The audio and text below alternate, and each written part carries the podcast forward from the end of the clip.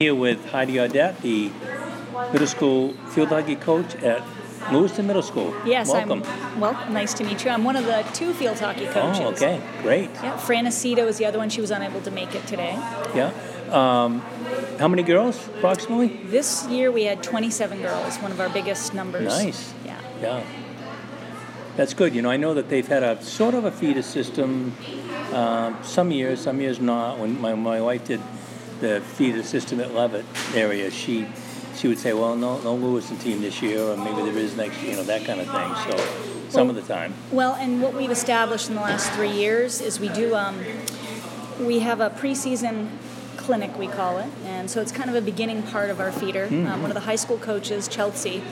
Fournier, I think her name is, is planning on bringing that back to the Nice. to the lower levels. So hopefully we'll have a similar program like what your wife used to do. sure. Yeah, you know, I think if you don't do that, it's really hard these days to expect kids to show up at the high school level and play a sport. Uh, it's- Definitely. It's, just too many skills involved. You know, Definitely. there's just so many things and knowing the rules.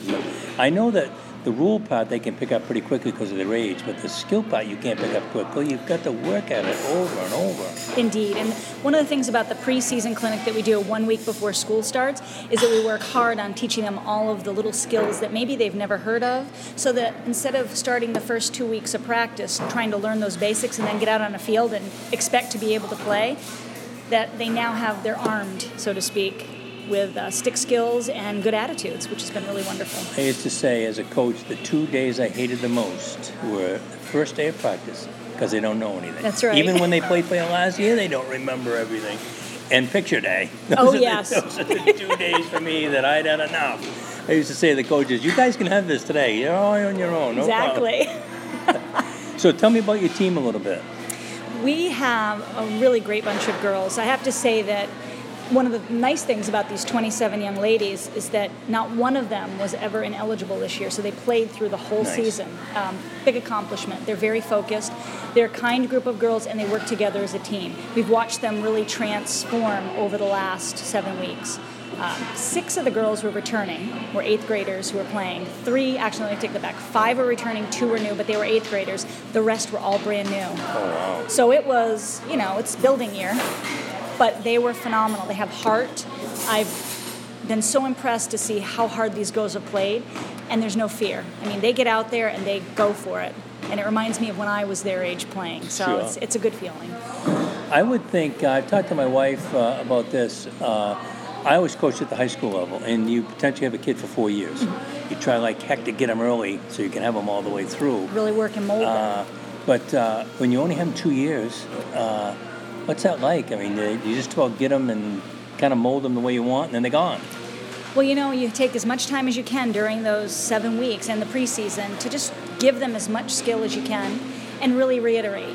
You know, the other thing that's really important is we let them know that while winning is a great thing to do, it's not the only thing. We want them to really enjoy the time that they have there.